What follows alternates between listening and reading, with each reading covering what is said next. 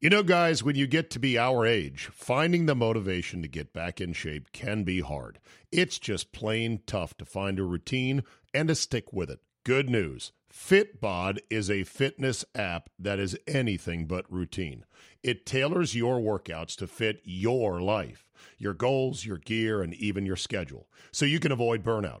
And Fitbod helps keep up your momentum by mixing in different exercises, reps, supersets, and circuits. Best yet, Fitbod has over 1,000 demonstration videos, so you can learn the right way to do each exercise. It's time to ditch the boring routines and kickstart your fitness journey.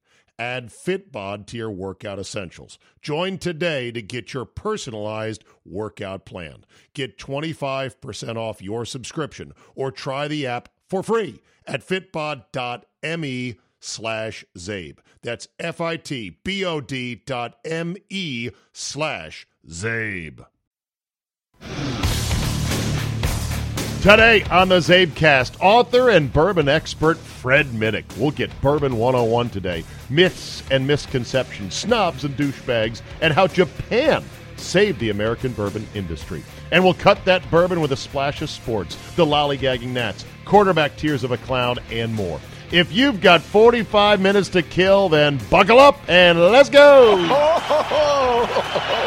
Here we go!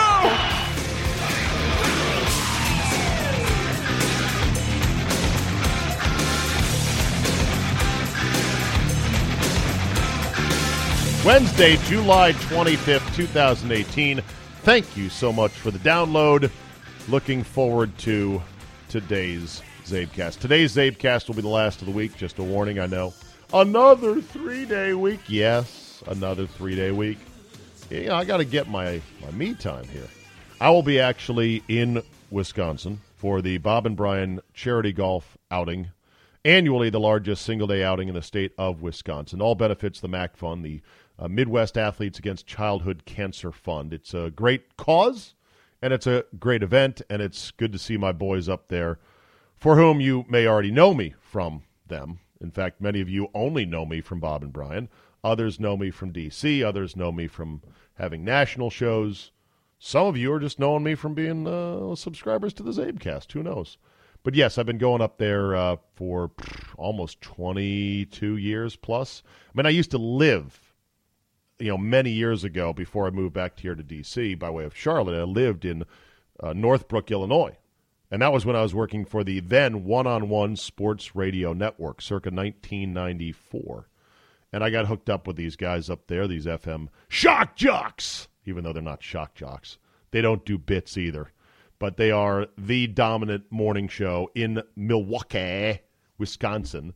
And they started a golf tournament uh, 28 years ago, I want to say uh, maybe more, uh, in which they said they wanted a day off. They're like, well, we should do a golf tournament. And their program director at the time said, our listeners don't golf. They go to rock shows, they go to concerts, they buy T-shirts, and that's it. Well, he was kind of right in that uh, most of their listeners golf badly, but they do love this outing. They love to go play golf once a year, and they get all their cargo shorts and they get sunburned as hell and drunk as hell, and it's just just a great fun event. I do not get sick of it, and of course, I then get to work in some other great rounds at great golf courses. Very lucky to uh, be playing Erin Hills again this year. Uh, Jim Lombardo, thank you for hosting us, uh, getting us out there. Hopefully, my knock on wood flight does not get delayed. That'll be on Thursday. And then on Saturday, so then Friday is the tournament. Saturday, I host my Bloody Horns at the Bull. Thank you, Dave Bachman, owner and operator of the Bull. Fine course, incredible course. Jack Nicklaus design, rock and roll, hard as Chinese trigonometry. Um, that's on Saturday. And then on Sunday, uh, I'm going to be playing the incredible, incomparable uh, Black Wolf Run River course, which is part of the Kohler complex of courses. They've got Black Wolf Run River and Meadows Valley. Those were there first. That's at the American Club in Kohler, Wisconsin. And then you've got Whistling Straits and the Irish course, uh, which is on the coast there. And uh, it's an incredible four golf courses right there in, of all places, Kohler, Wisconsin. You really can go play. You can fashion an incredible golf trip in Wisconsin now. Uh, and they've got a new place further up north, north called Sand Valley, which is aiming to be like the Bandon Dunes of the Midwest because it's a Crenshaw Coore design and it's very minimalist and it's based on these incredible sand dunes that exist in the middle of the state of Wisconsin. But it, it's up there. I mean, it's several more hours north, and I just haven't had a chance to go up there. So there's my golf plans for the weekend. And then uh, we'll be back next week. Oh, wait a minute. I'm not coming back till Monday, so I'm not sure how I'm going to get the Monday Czabecast now. So this week, three shows. Next week, four shows. Boo! All right. Uh, maybe I'll get one done somehow on the road and post it somehow for Monday. Not sure how I'm going to do that. Don't you want quality? Don't you need the quality of me here with my sound Good effects God. and everything that you've come to know and love? Or do you just want me talking into a microphone? You know, I've got standards. Standards. All right, let's uh, let's do some sports real quick, and then we'll get to our friend Fred Minnick, who has written several books on bourbon. I've been uh, waiting to get him on for some time now. I figured dead of summer, just before football starts, perfect time. Whether you like bourbon or not, I think you're going to learn something today if you keep your mind open on this. The uh, Nationals continue to struggle, and that's a gentle word for suck. They're now two games under 500 after losing uh, in 10 innings last night on a bases loaded sacrifice fly. Bryce Harper did not play. He had a tummy ache. I'm sorry, a stomach virus. And you had benched uh, the the Nats benched Trea Turner for not running out a bunt that ended up going fair, and he thought was going to be foul. He just quit on the play. Can't do it. You can't do it. Not when you are supposedly struggling to save your season. There is some chance that the Nats could make a rally and, and win the division but the odds are getting longer and longer all the time. In fact, if I can look up their POF number, POF MLB, I think this is on Fangraphs. Do, do, do, do. Play, here we go. Playoff odds, Fangraphs baseball. Let's just see because about a two weeks, two and a half, three weeks ago, when the Nats were still about six games back, I kept checking the, their playoff chances, and it kept showing an amazing 56% chance to make the playoffs somehow. And I just didn't understand it, even though the, the standings are updated every day and supposedly the calculation is updated every single day. I think a lot of it is just based on, well, they're still a good team. They still have good players. If they, and once they get certain guys back from the DL, they're, they're going to be good. They still have a good chance. Well, let's see here. Oh, the Nats, uh, they're down to 45% on the POF, and they're now no longer favored to win the division. They are 33.6% to win the division, which is amazing because they're seven games back uh, of the Nationals. Or excuse me, seven games back of the Phillies. They're seven games back of the Phillies, and they're six games back of the Braves. Seven and six. I mean, seriously, they're going to overcome twin seven and six deficits. I don't see it. So now it comes down to the question of should they trade Bryce Harper because the trade deadline's coming. I think it's pretty certain that he is not going to re-sign with the Nats. I think there's a strong argument that whatever he and Boras wants is way too much fucking money. So sorry, but no, we're not going to pay him three, four hundred million dollars. So let's move on. So if really the Bryce Harper era is about to sunset, let's get something in return. Now it'll it'll seem like a surrender flag. It'll seem like well that's it, we're done, we're out, we're not we we we're not going to you know we have no chance of making up the six and seven game deficits, but that's not necessarily the case because if you get an extra arm or a reliever in this Bryce Harper deal, and if you get one of the youngsters like Soto or Robles to step up, or Michael A. Taylor to give you 80% of whatever Harper's production has been, and it's mostly been home runs and power, not average, then you're not necessarily any worse off this year than you were when Bryce Harper was on the team, especially if you get an arm back that can, you know, contribute right now. But then you got to spin it as hey, this was tough and we love Bryce and he was the face of the team, but you know what? We didn't think he was going to resign and we still want to make a push for the playoffs and this gives us an extra arm or an extra this to do so and we're going to we're going to make up from for Bryce Harper's production somewhere else. That's a tricky sell. That's a tough one. You got to if you're Mike Rizzo, who I don't think has it in him, and if you're the Lerners who I don't think want to do this, then you gotta you gotta spin it. You gotta really sell it in a way that's believable. It's not totally easy. But this season's over. I mean, come on. Over. Over, over, over. Got some emails here. Thank you for your feedback all the time. Uh, this uh, email comes from Kevin Brelenthin. Czabe, if I could nominate somebody for FTG, it's the person who gathers at the gate at the airport, right in line before your group is called. You're standing five feet from the gate. You don't, you will not fucking miss the plane. Fuck that guy. Get out of my way. P.S. Thank you, Czabe, for doing your podcast and being my daily dose of therapy. Well, you're welcome on that. I appreciate it. Uh, Gargantu, uh, Gargantu Bracket Brad, Brad Turner, emailed me to say, Czabe, I finally determined what your podcast is. It's an adult sports oriented version of Mr. Rogers. You highlight the general sports happenings, and then you open the door, kick off your shoes, and discuss it with whatever neighbor stops by. Oh, it's Mr. McFeely. Come on in. It's fucking awesome, says Brad. Awesome. Monday show is literally the exact same conversation my buddy and I had at lunch over a few beers. Now, look, just monetize this sucker. I would easily pay Netflix money for this content. Sincerely, Brad. Uh, we're, uh, we're working on it. We're working on it. We got we got some ideas in the hopper, but yeah, got to keep keep doing it. Uh, Matt Moeller emails me to say thank you for that. By the way, should I do the show with a red sweater, like Mister Rogers? I know this. Mister Rogers didn't feel the need to say the f word all the time. Potty mouth this. You know, I'm trying to listen to this podcast with my kids in the car. Ah, a big mistake. You can't. And the reason that I do sprinkle in, hopefully, judicious amounts of F bombs and whatever, is to differentiate the product, first and foremost, from my over the air show. And secondly, because this is how I talk. This is how a lot of people talk. Not everybody, but a lot of people. Now, some guys, like our friend, uh, the big ginger, Mr. Murray, I think goes out of his way to drop F bombs, and that's okay. He's an angry young man, but uh, but I love him anyway. We're going to dial that back. And if I'm getting too much with the random F bombs, then let me know. I will print up coupon books if needed that say, okay, here's here's a coupon, like I do with Murray. Like, okay, I used one there. Let me go ahead and uh, save this last one for something good. Matt Moeller emails me to say, subject, meow. Save, does this seem about right?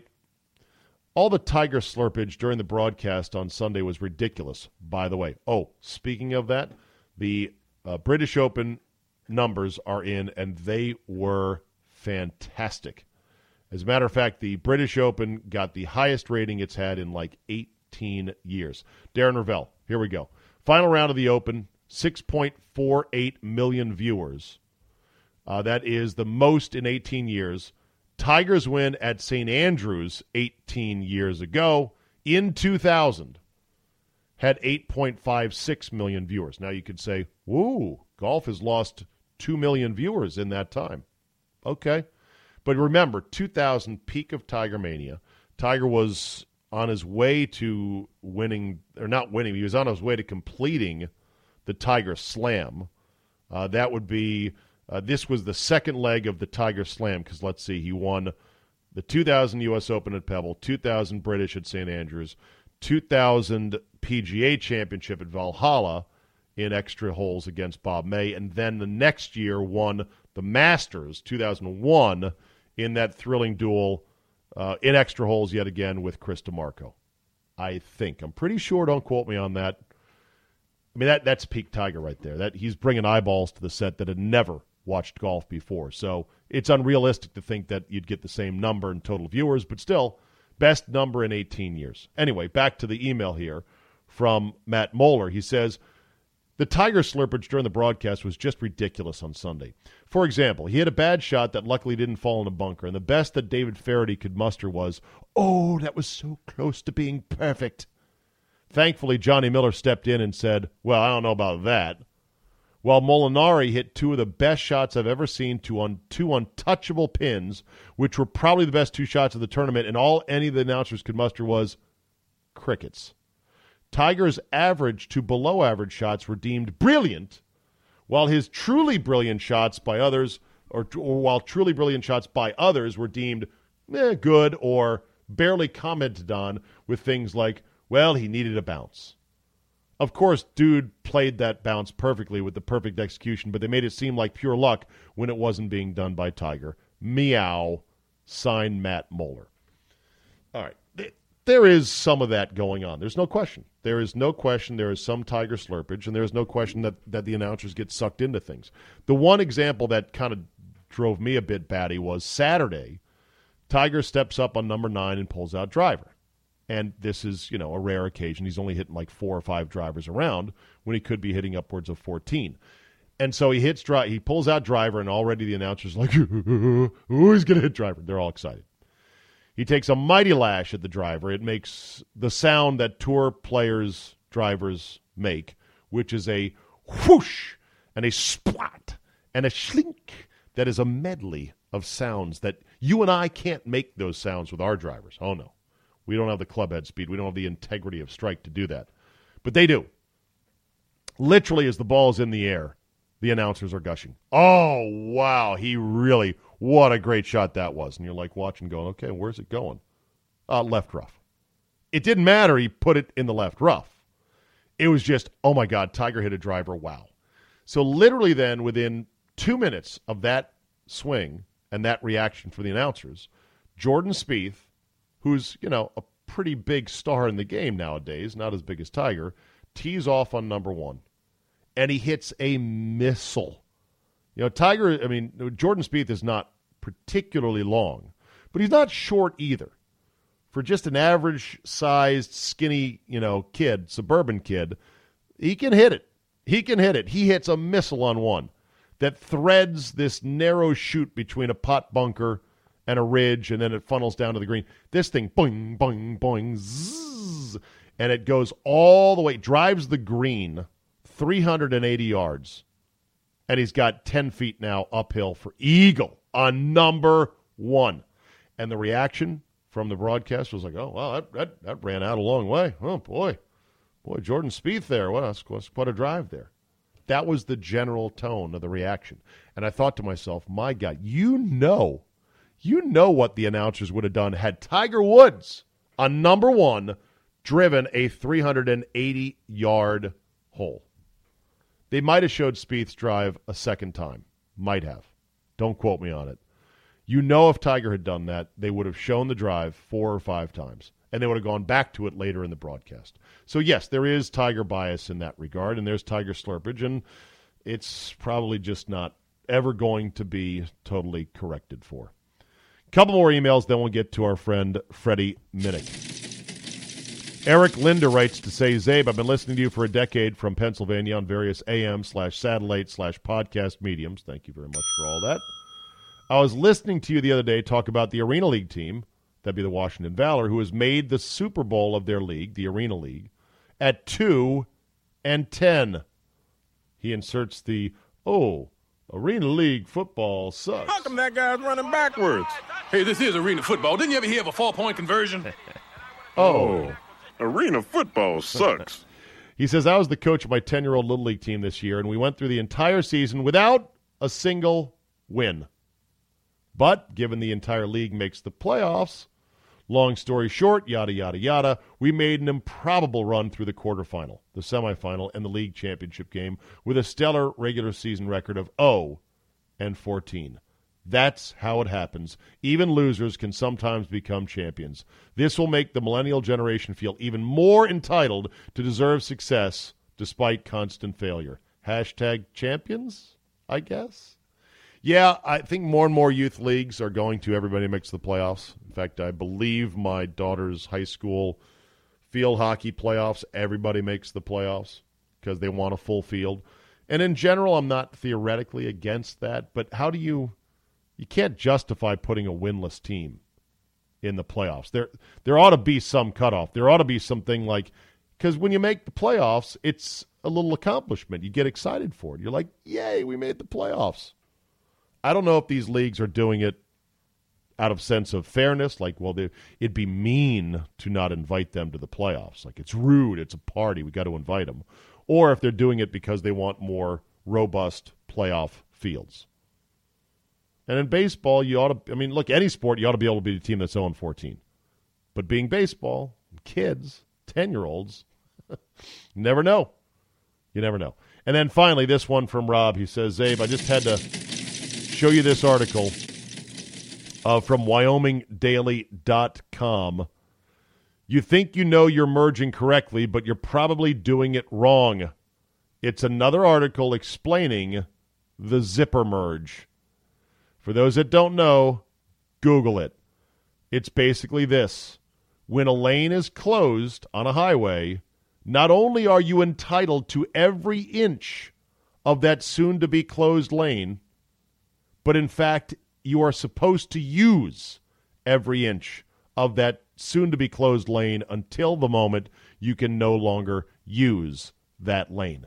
The pre merging of people who see that a mile ahead or a half a mile ahead that the lane ends, it's the pre merging that causes an even greater backup. So when a guy is saying, okay, pre mergers, I'm going to keep using this lane here, da, da, da, da, da, and then some asshole pulls out suddenly to kind of like, yeah, you know, or, or a truck will pull out and block you from scooching ahead, they're the assholes.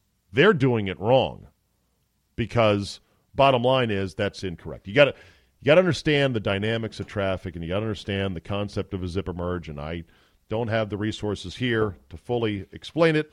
I mean, I could, but who cares?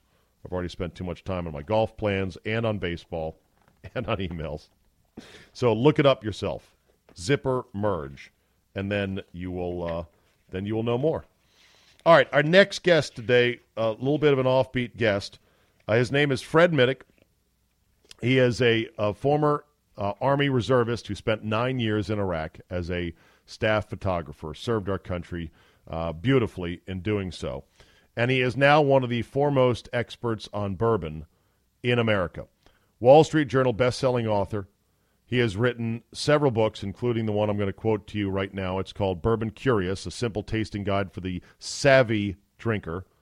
He's also written other books such as uh, The Untold Story of How Women Save Bourbon, Scotch, and Irish Whiskey, and many, many more. He has written for Scientific American, Whiskey Advocate, and Whiskey Magazine. He is the bourbon authority for the Kentucky Derby Museum and has appeared on CBS This Morning, Esquire, Forbes, NPR, and many other media outlets. He is Fred Minnick. So, how did we get tangled up, Fred? Because we've been doing this dance of, you know, we should have you on to talk bourbon at some point, and it just never happened. Where where did we cross paths? I don't remember. It must be all the bourbon we drink. Yeah, I wish. so I I was on I, I was a I was a guest on your show when you were on vacation. Right, uh, Scott got you. time. Scott got you Yeah. on, but but you had already reached out to me prior to Yeah. Scott getting you on. So you Yeah. were a you were a listener. First of all, Fred, you are in Kentucky, in That's in right. Mm-hmm. God's country, in the cradle of the beautiful brown liquor that is bourbon.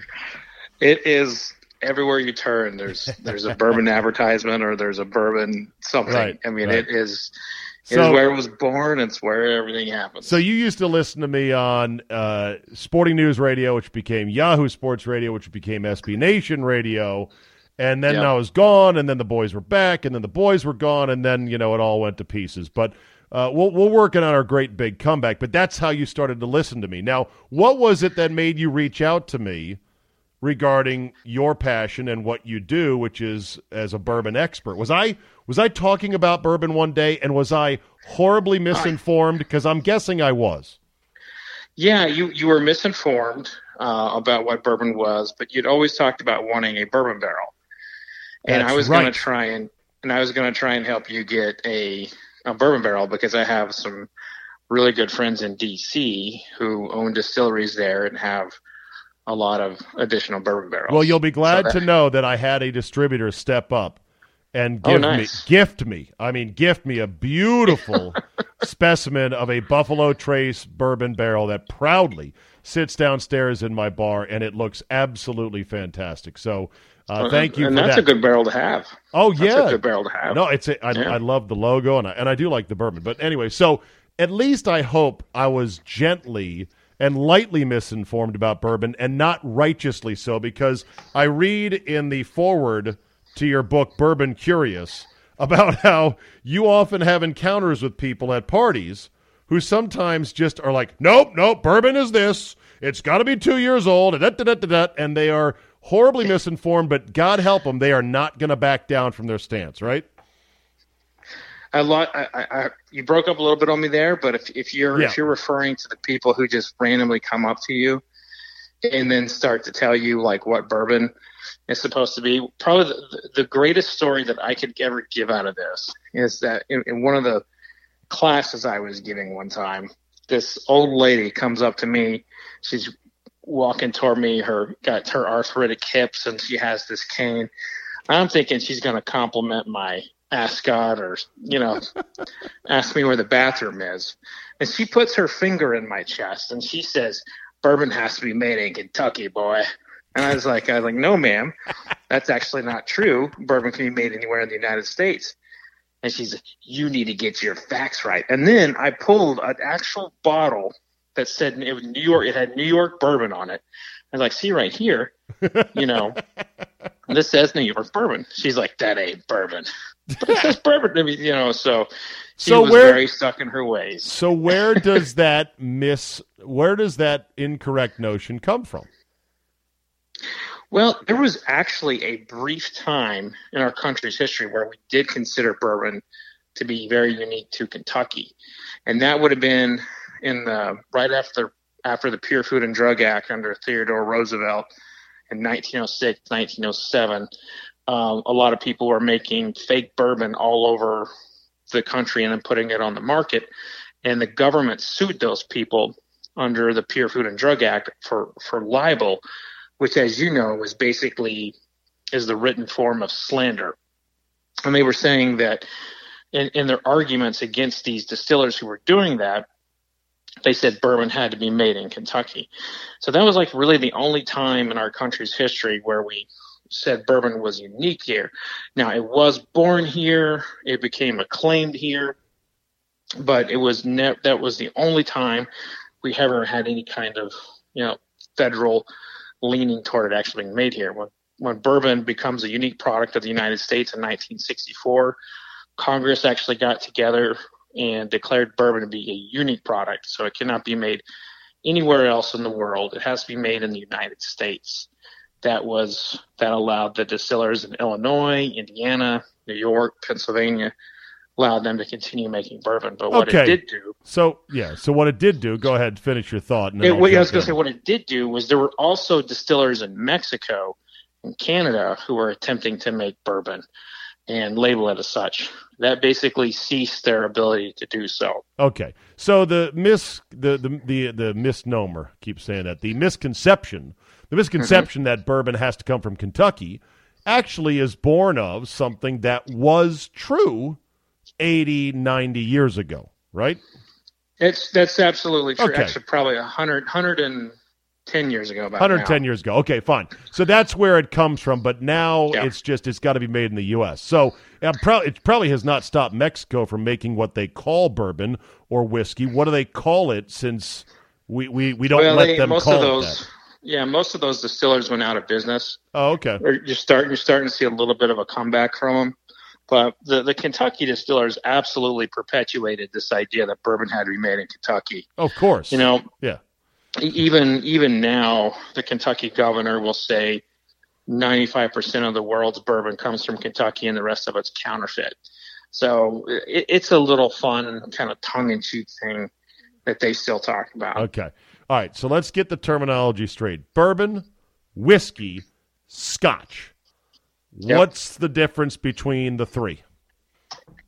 All right, so let's do this. Let's look at whiskey as a categorical term. So in the in the world of spirits, you have spirits that are made from uh, fruits, when like grapes. Okay, Those are brandies. wines. Oh, okay, yeah. So spirits. those when when yeah when they're is wine distilled. is wine a spirit? No.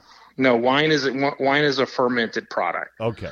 So when it is when it's distilled, it is called a brandy. Uh, beers are fermented, Fred. Yeah, beers are just fermented. So beers And and, es- and wines are fermented. Spirits Yeah. are uh, They they are they are yeah. Spirits will be fermented, and then they will be distilled. And when they're Oh, okay. distilled, they basically they go up in proof. The yeast no longer exists, and you know that it.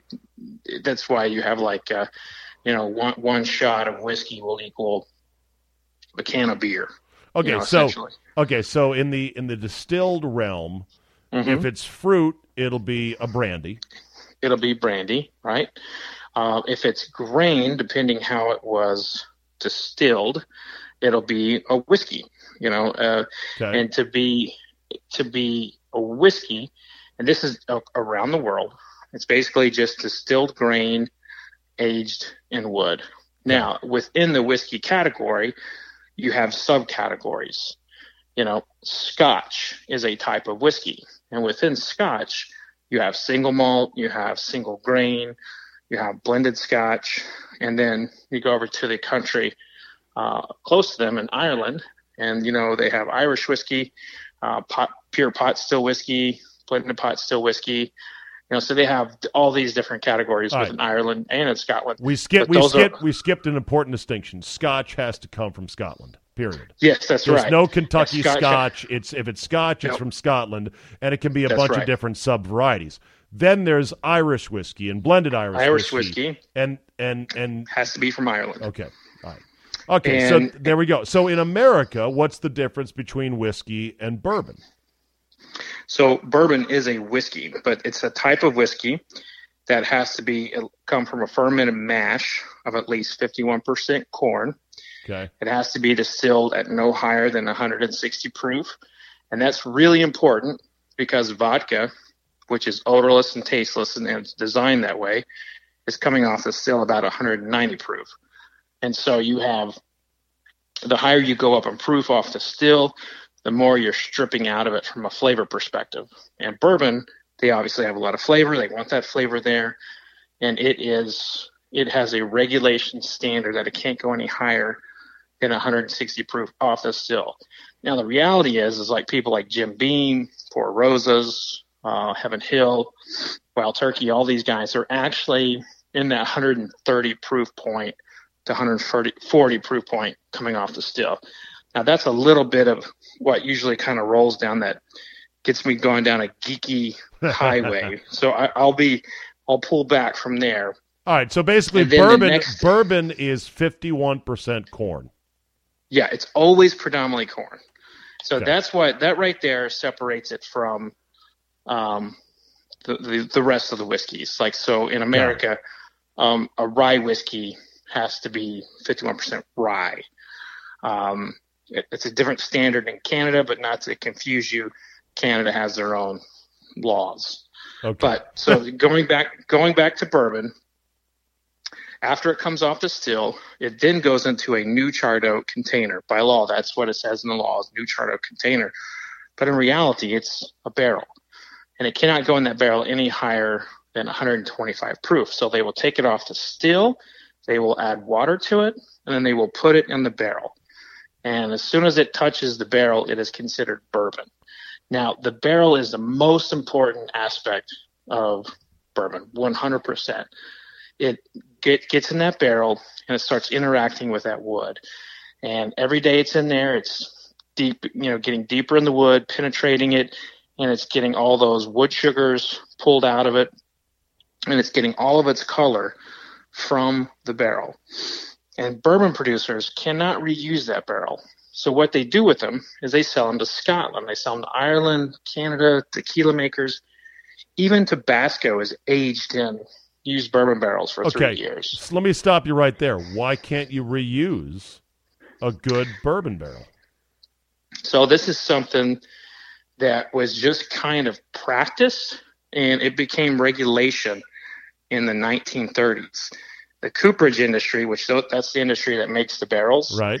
they started seeing the writing on the wall that barrels were not being used as much. You know, they had forklifts, they had ice boxes, they had all these things that people were storing things in. You know, the 1700s and 1800s, the barrel was the forklift of the world. But going into, you know, the 1930s, it, it was near extinction Yeah. and the and the only people using it were really uh, alcohol manufacturers. Okay. And the cooperage industry saw an opportunity to tie the bourbon industry down, and they ended up making it, getting the bourbon industry to agree to make that a law. So in like a 19, law. A, yeah, a it's an law. actual law, No, actual federal regulation. given the billions of dollars at stake, Fred, why on earth hasn't the bourbon industry told the Cooper make the Cooper industry, uh, hey, take a hike. We're going to reuse these things because it's going to add forty percent to our bottom line or whatever percent it is. you know they would they would actually fight anyone to death if they wanted to change that because the barrel is what makes them so unique they don't that's where they get all of their caramel rich flavors a lot of that vanillas and those coconuts and Okay, chocolates but- that you get in But other countries are reusing our barrels happily. Now, how many times can a barrel be reused before it loses well its here's oomph? the thing is they're they're also they're also reselling those i mean those those barrels will those barrels will last 80 years before they end up at Lowe's cut in half and in some old lady's front yard. Yeah, I mean, so you you get you get a lot of use out of them. Okay, but I'm saying like we're we're voluntarily as a nation tying ourselves down to one-use barrels for bourbon, not because right. of not because of anything that says this is what makes the best bourbon. We're doing it to keep the barrel makers in business. Well, I think that's probably how that's how it was. Uh, that's how it started. I mean, I don't think. But it still It is be- today, right? Yeah, it, it, it is. Yeah, it still is today. Okay. And I, I think when you look at changing, because the distillers have changed many laws, they're very influential. I would Uh, imagine. not, not as influential as they used to be, but they're still influential. But if they wanted to change that, you know, they, they probably could. okay. But So it really so anyway, it so really does make an impact. All right. So and now I understand one of the, the hot new things is to distill bourbon or to age bourbon in someone else's barrel, a wine barrel, for example, from France Yeah. or some other spirit, so it gets a little cross pollination. Yeah, actually, a highly controversial subject in the in the uh, in the bourbon world. You might say it's the designated hitter of uh, of whiskey in some ways. Yeah. Uh, a lot of people are against that, you know, because Right. the, the law the law is very clear that it needs to be in virgin oak. But there's this ongoing debate that it is bourbon, but then they finish it in a port barrel or a cognac Right. barrel or a wine barrel Right. and that that just gives it some additional flavor. And I personally really love those products. Like Angel's Envy is a good one. Belle Meade has a really nice sherry cask finish. I personally love them, but I do wish that we could clean up the labeling a little bit because it's pretty, and you know, and the in the governing body that regulates alcohol labeling is uh, an arm under the Treasury. It's called the TTB Yeah. and they do they do a piss poor job of making sure things you know get properly regulated. They they'll I mean if you distilled a can of shit, they would probably approve it for vodka. So All right, let's take a quick break here. By the way, if uh, you want to know, know more, excellent book and a beautiful, beautiful printed hardcover. I'm holding it in my hands. Bourbon Curious, a simple tasting guide for the savvy drinker by Fred Minnick, who is talking to us right now. And also, you have a book called uh, Bourbon: The Rise, the Fall, and Rebirth of an American Whiskey. We'll get into some of those issues in just a second. But let's throw one more wrinkle into the mix. Jim, or excuse me, Jack Daniels. Is Jack Daniels a bourbon? Probably the most controversial question that we get. Um, the and the thing is, it is absolutely bourbon. But they don't call ch- it that. They call it a Well- Tennessee sipping whiskey, don't they? yeah, this all go this all goes back to trying to have a market separation. You know, Tennessee is trying to is trying to separate itself from from Kentucky in the whiskey marketplace, and they're actually very equal in terms of, of quality, like going going into the 1930s and 1940s. Right. And they both had they're both on that pedestal of American whiskey. And what you saw was that Tennessee was trying to separate itself based on something historical that they've used in their in their processes called uh, the Lincoln County process, and that's where they actually filter the spirit uh, through uh, maple charcoal before it goes into the barrel. So it gets it gets a kind of a, a filtration set before it's ever put in the barrel. Now, the federal government will not grant them any kind of special designation. And so when we have free trade agreements, they will actually refer to um, Tennessee whiskey as a straight bourbon made in Tennessee. So this is this is so comically complex. It's a straight bourbon made in Tennessee, but it's not technically It- this. Da, da, da. That Yeah, said, it- it- that said, that said, uh, Jack Daniels is the top dog, right, in terms of volume. yeah, they're the number one selling whiskey in the world, even over Johnnie Walker. Okay. And you know, it, it, it's a it's an amazing distillery too. If you've never been, it's uh, okay. it's it's incredible. Who's number two, three, four amongst the big boys? Just So roughly Am- speaking, you don't have to give me up to In, date. in American whiskey or all whiskeys? um, let's go American first, then we'll go overseas. Okay. So when we look at the entire American portfolio, it's Jack Daniels, Jim Beam, Evan Williams, Maker's Mark, Wild Turkey. Okay. So those would be those would be the top five, and then kind of getting in the mix are are brands like Bulleit, um, you know, Knob Creek maybe. You'd see you know you Woodford see- Reserve. yeah, Woodford's going to be Okay. right in that mix. Um, you know, it they're it's after you get after number five, it's a kind of changes all the time. I bet the pie Uh, chart gets to be very thin little slices. But a lot of those Yeah. makers are trying to go for their little niche, and I'm sure they're carving them out. Okay, well, what's interesting is the the category I just in the some of those I just gave you. They're some of them are owned by one company, so you have right, right, right, right, right, right. so you you have a little bit of like uh, having two horses in the race and Sure. using using one to block the other. Here, here's actually here's a funny story. The the bourbon business is all about characters and has all these people who are have been at each other's throats friendly in a friendly manner for for generations. In the 1980s and 1990s, Maker's Mark was trying to grow, and they were taking pot shots at Jack Daniels. They actually found a guy in the South. His name was Jack Daniels, and they and they hired him and they put him in all these ads holding Maker's Mark and they dressed him up just like the Jack Daniel. And they said, "Look, Jack Daniels loves Maker's Mark." and so Brown Forman, the parent company of Jack Daniels, after all of these efforts by Maker's Mark, said, "Please, somebody get a bourbon to compete with Maker's Mark to get him off our back." And that bourbon ended up being Woodford Reserve. Wow. So and now, and now it's one of the top tier um, brands and all. So in other words, all.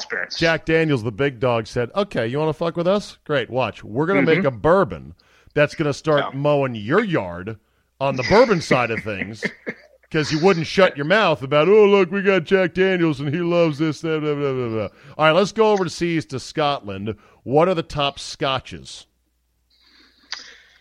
Uh, Scotch is uh, so Scotch is very heavily. You know, so you have your single malt category, which that's uh, uh, Glenlivet and Glenfiddich are going to be your top two. The Glens, as we call them. And is Yeah. single malt the more expensive of them? Is it considered the higher end, the snobbier of these Yeah, spirits? it tends to be. I mean, Okay. those some of the some of the great single malts like from Macallan. Yep. You know, th- they can go at auction up to a million dollars. I mean, they Jeez. they get they spend stupid money Why- on some of that stuff. Why are some of those single malt scotches in the in the liquor store? Why are they so expensive? A couple hundred dollars a bottle, which I would never buy because my my tastes and my passion are just not that extreme. Why are they so expensive? Is it cost more to make? Yeah, a lot of those older scotches have been sitting in a in a warehouse for 30, 40 years. Oh, that's right. It's the amount of years they're aged. So Yeah. you're, you're buying the number of years, basically. See, in Kentucky, in Kentucky, you really, you know, it's hot here, it's cold here, and you got the new barrels. You don't need as much time to get to achieve a quality, you know, product that you want. Whereas in Scotland, they're in used barrels, one, and it's basically the same damn temperature Yeah. all year round. Um, and so you have, you don't have as much, you know, effort pushing it in the wood, Got if it. you will, from nature. All right. And then the Irish Uh, do their own thing, and they've got Jamesons, and I'm sure Yeah, That's a it- good- but actually, in, in, in Scotland, the, the two number, you know, the top ones would be Chivas Regal and and Johnnie Walker would be number one. got it. So, and, and that's a blend. Okay. Uh, but yeah, in, in Ireland, Jameson, Bushmills. Um, from a quality perspective, Redbreast is probably the best. Is is probably the best whiskey you can find on a normal basis. And uh, I always look for like Redbreast, twelve year old, Nice. fifteen year old. I Nice. mean, there's some really beautiful Okay. expressions from that brand. All right, so let's bring it back to the states here. One of the anecdotes you have in your book is about how when you sat down and talked to the owner of Bulleit Rye, Bulleit uh, B U L L E I T, but Mm-hmm. Yeah, it's Bulleit, pronounced Bullet. Uh, the the, Mm-hmm. the founder's name that you sat down with again was Yeah, uh, Tom Bulleit. Tom Bulleit. Okay, he Mm-hmm. said to you, he said, "Look, a lot of what goes on in this, you know, whiskey and bourbon game, it's not what's necessarily in the glass.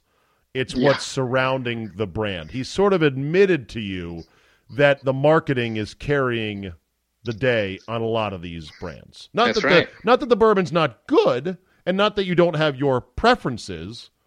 But That's you, right. you got to have a bit of a story. You got to have a bit of a hook, a bit of an angle, right?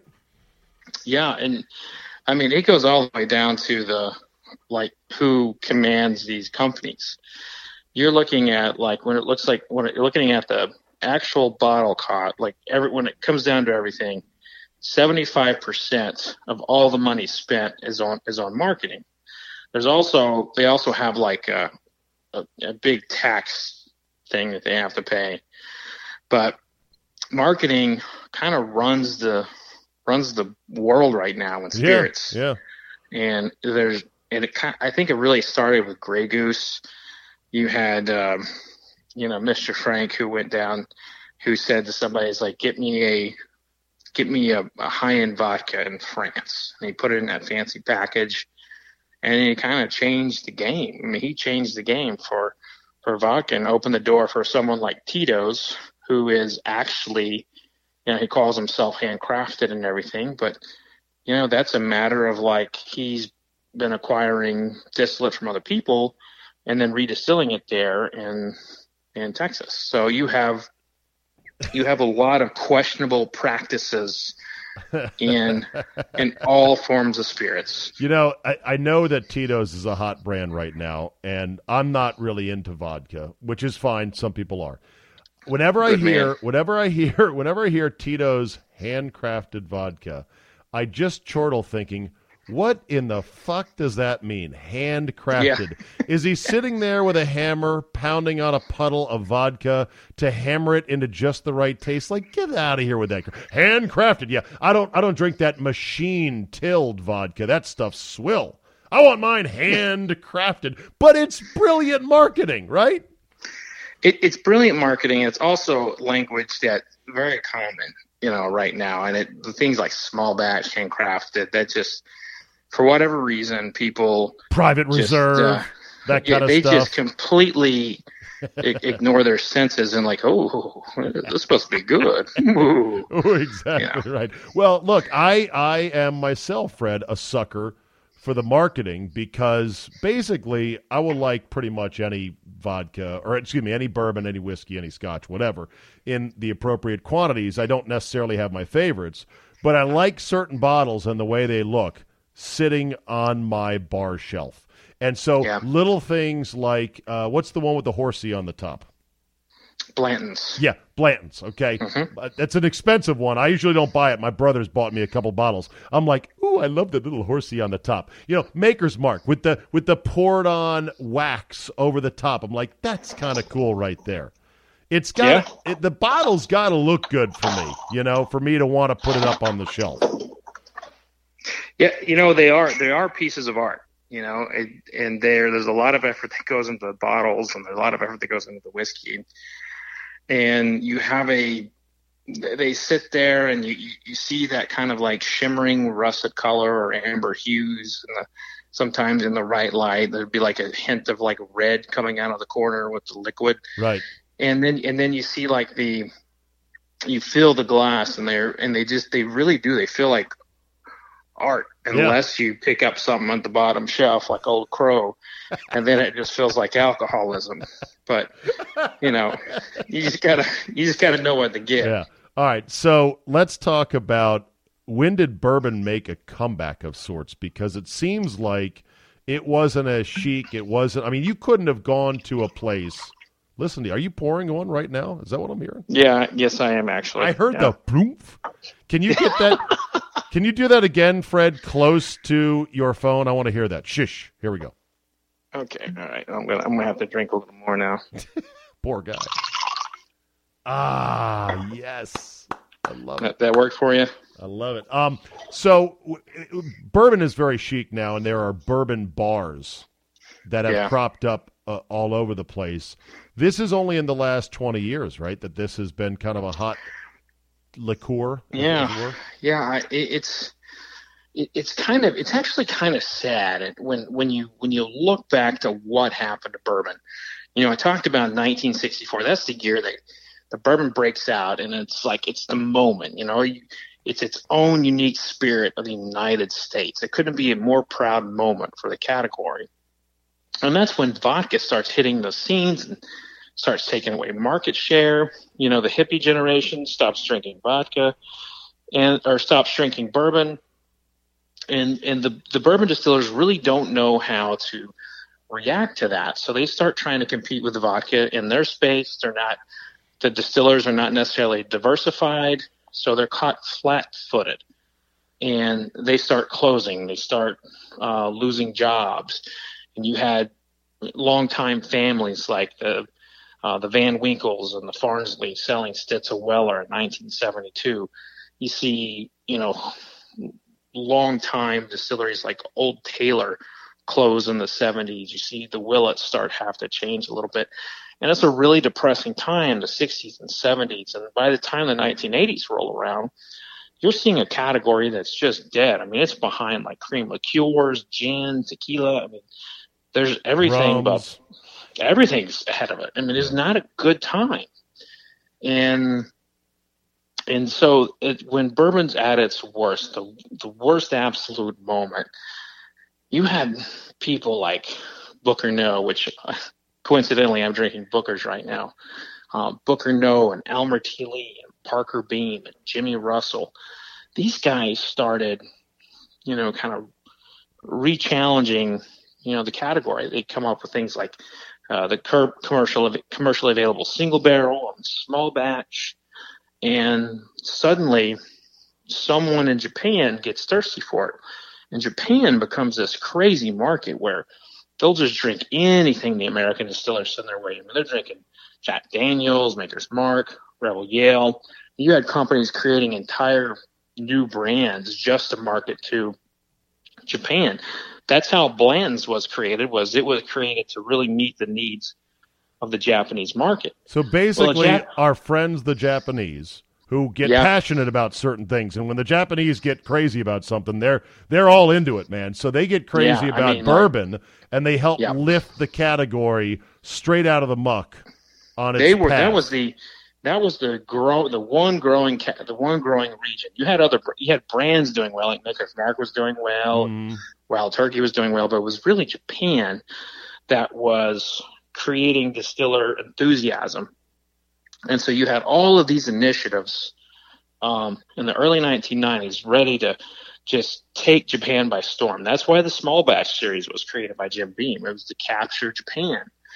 And then their market tanked, and everybody started getting really, really nervous. A company called United Distillers, now Diageo, they decide to actually sell their sell off their American whiskey interests. They sell off all their stocks. They sell their brands like Weller um, to people like Sazerac and Heaven Hill who received uh, Old Fitzgerald, and also the actual whiskey. They sold the actual whiskey stocks Okay. that would be used to create brands like Pappy Van Winkle, Right. Jefferson's, and some of the uh, more iconic brands of the '90s. And So when did it become popular in America? When did it when it- really that's take that's about the time. What time I is it? What year really, is this? It's really about the time when the internet starts taking off. I mean, there there are So bourbon late social media groups before Right. there's Facebook and Okay. even a- AOL chat room. Okay. And So you, you had people convening in Kentucky in the late 90s, getting together in the early 2000s, and then the millennials hit the stage. The millennials drink a lot of bourbon. The women drink a lot of bourbon. And so now we're looking at the very, for the very first time in history, we're looking at every single generation drinking bourbon. And it really, really starts with our ability to communicate with one another with what the fuck we're drinking. right, and to be a little bit of a bourbon snob, a little bit of a hmm. bourbon nerd, and to not Yeah. and to not cross over Fred into being a bourbon douchebag, which Yeah. is tough because anytime something gets popular and a lot of people are into it, it's very easy to cross over. So we're we're in a golden age of bourbon. Can we say that? Yeah, we're we're in a golden age of bourbon and bourbon consumers. What we what is what happens to the douchebags is they get they get put a check quicker than a, you know than a hockey player. Because let me tell you something. You get something wrong in bourbon and people will tell you. They will call you out and they're like you don't know what the fuck you're talking about. Right. you know and they they're not they're not trolls i mean they're like lawyers they're like doctors Yeah, they're they're know. rabid. They, they'll be like, "Okay, pal, you think you know your bourbon? You know, you're, I'm going to Yeah. stuff you into a barrel, and you're not going to forget it." What about those that are the ones that go, "Oh, don't don't put it over ice. That ruins it. Just straight sipping whiskey right out of the glass." Or some people will recoil in horror if you dare to cut it with anything other than just ice. And I've heard other people say, "Hey, man, drink your bourbon or whiskey however you like it." Where do you stand? Yeah, I, yeah. I think I, I think that's a that's an ongoing debate for me. You know, there there's there, I have my limits. Like, you know, if you paid five thousand dollars for a whiskey and then you put it over Coke, I mean, I'm going to cringe at that. But I mean, at the end of the day, Agreed. it's Agreed. It's it, it makes no sense. But Yeah, let's say but at like the end of the day, it's your money. Well, see, I So- used to here's what I used to be. I used to be a guy that always put whatever it was over Diet Coke. But then I started to say, okay, let me just pour this over the rocks and let me just sip on it. And so now I'll go both ways. Like sometimes, you know, depending on what I've got, uh, sometimes I will cut it with something. Sometimes I, a lot of times I won't. And so I'm kind of growing in that regard. I also, Fred, went and invested like a douchebag in the giant square ice, you know, silicone ice makers.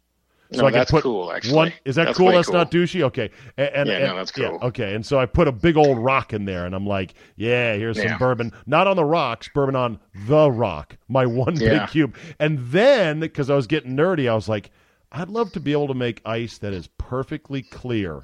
And I went down this rabbit hole in the internet where I realized it's actually a science trick that requires sort of specialized equipment to do that.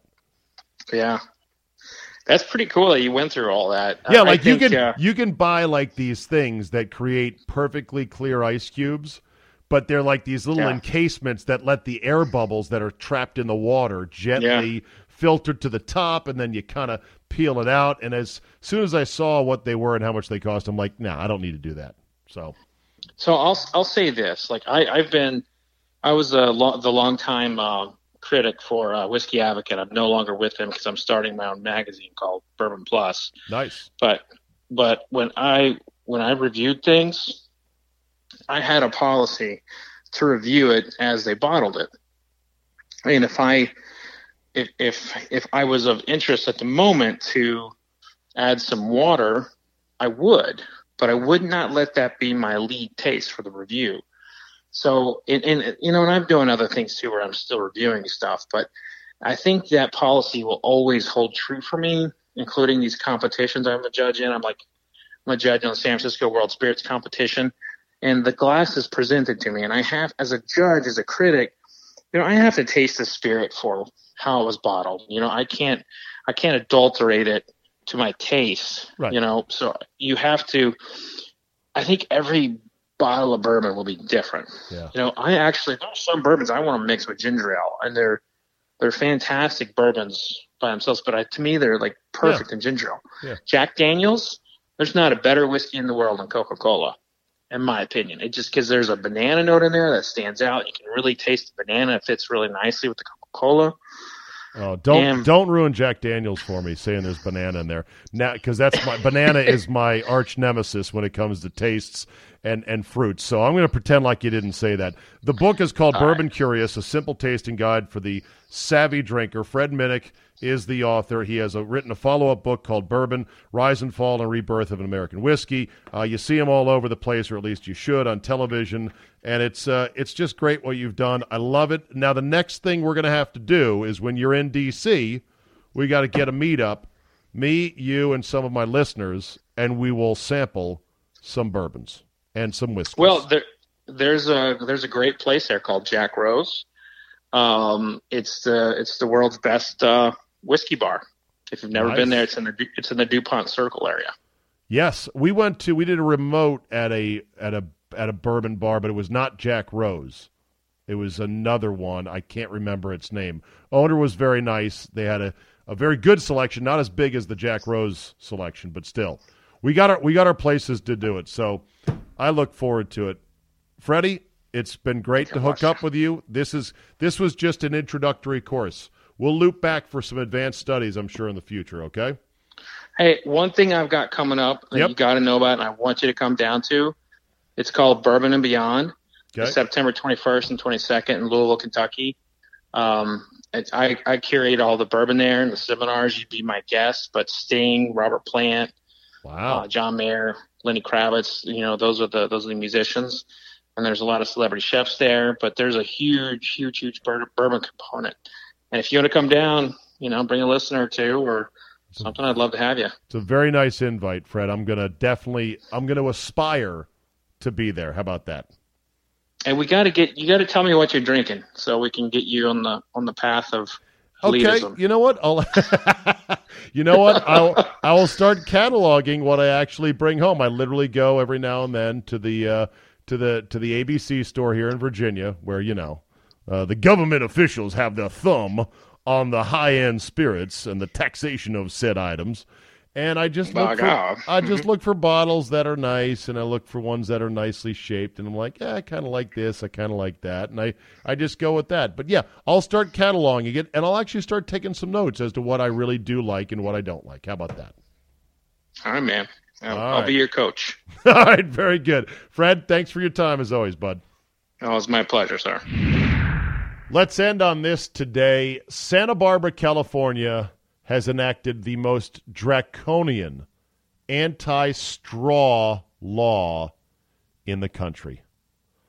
According to Reason magazine, it's easily the most severe ban and the most severe penalties put on the books for, yes, handing out evil plastic straws to customers at restaurants. There is a $1,000 fine and a potential for up to a year in jail for giving out a straw at a restaurant. That's right. It's now a law in Santa Barbara, California, where I went to went to college. Straw could, if you're a waiter, you give out a straw, could be a year in jail. I mean, it's just amazing. Seattle banned plastic straws earlier this month, banning a $250 fine for violators, but they did not add the potential for imprisonment. not only has Santa Barbara banned plastic straws, they've also banned compostable straws. Oh, and each individual straw that you hand out potentially counts as a separate infraction, meaning if you give out four straws to a family of four, you could be going to jail for four years. This, this is insanity. We are living in insane times. Because it's straws today, what will it be tomorrow? Oh, don't be ridiculous with that slippery slope theory. Oh, really? Here it is. We're sliding down the roof of common sense society like Clark Griswold putting up Christmas lights in Christmas vacation. Don't you see it? Straws today, something else tomorrow. Now, here's my question Could somebody deftly counter this move with an ADA lawsuit, an Americans with Disabilities Act lawsuit? I'm thinking an armless man is the perfect guy to challenge the straw ban in Santa Barbara, California. An armless man who is very, very thirsty. How would he not have a very strong case that under the Americans with Disabilities Act that he is entitled to a straw? And if a guy who's armless is allowed a straw under the ADA, then what about somebody who just claims, well, I just had rotator cuff surgery on my right arm and I really don't want to lift my drink. I just want to. I know this. I have, uh, you know, my, my older daughter, Catherine, who is uh, on the spectrum, special needs daughter. She always asks for a straw in restaurants. Why? Because she doesn't like drinking. I mean, she can drink out of a cup. She doesn't like it though. It's a tactile thing. You know, she didn't want the ice slapping around her lips and possibly spilling. Maybe maybe she spilled early on as a kid and realized now this is no good. Always asked for a straw. This is always a big deal. I mean, if this thing takes off, I can just only imagine. And now we're going to have to pack a straw. Family's going to have to pack our own special straw and clean the straw how long before using a straw is illegal? Even if you, it's your own straw, it's made out of out of gold, and and it costs hundred dollars or more, and you're going to take it home with you and not pollute the nearby rivers, lakes, streams, or whatever. How long before they go? No, that's illegal too. Well, why? Well, just because it is. Because we hate straws. Who knows? Find me that armless man and get Alan Dershowitz on the phone and we'll beat this thing. That'll be a wrap for today. You know the drill. Tell two friends. Hit up that Reddit thread about how great this thing is. Leave a positive review and rating. Forgive my golf trips, which are now coming here in the next uh, couple weeks. Hang in there. Football season is coming. And always remember coaches who don't go for it on fourth and less than 10 inside the 50 are chicken shit. Period. Amen. End of story. Thanks for listening, and we will see you next time cruise and lay back, cause it's summertime.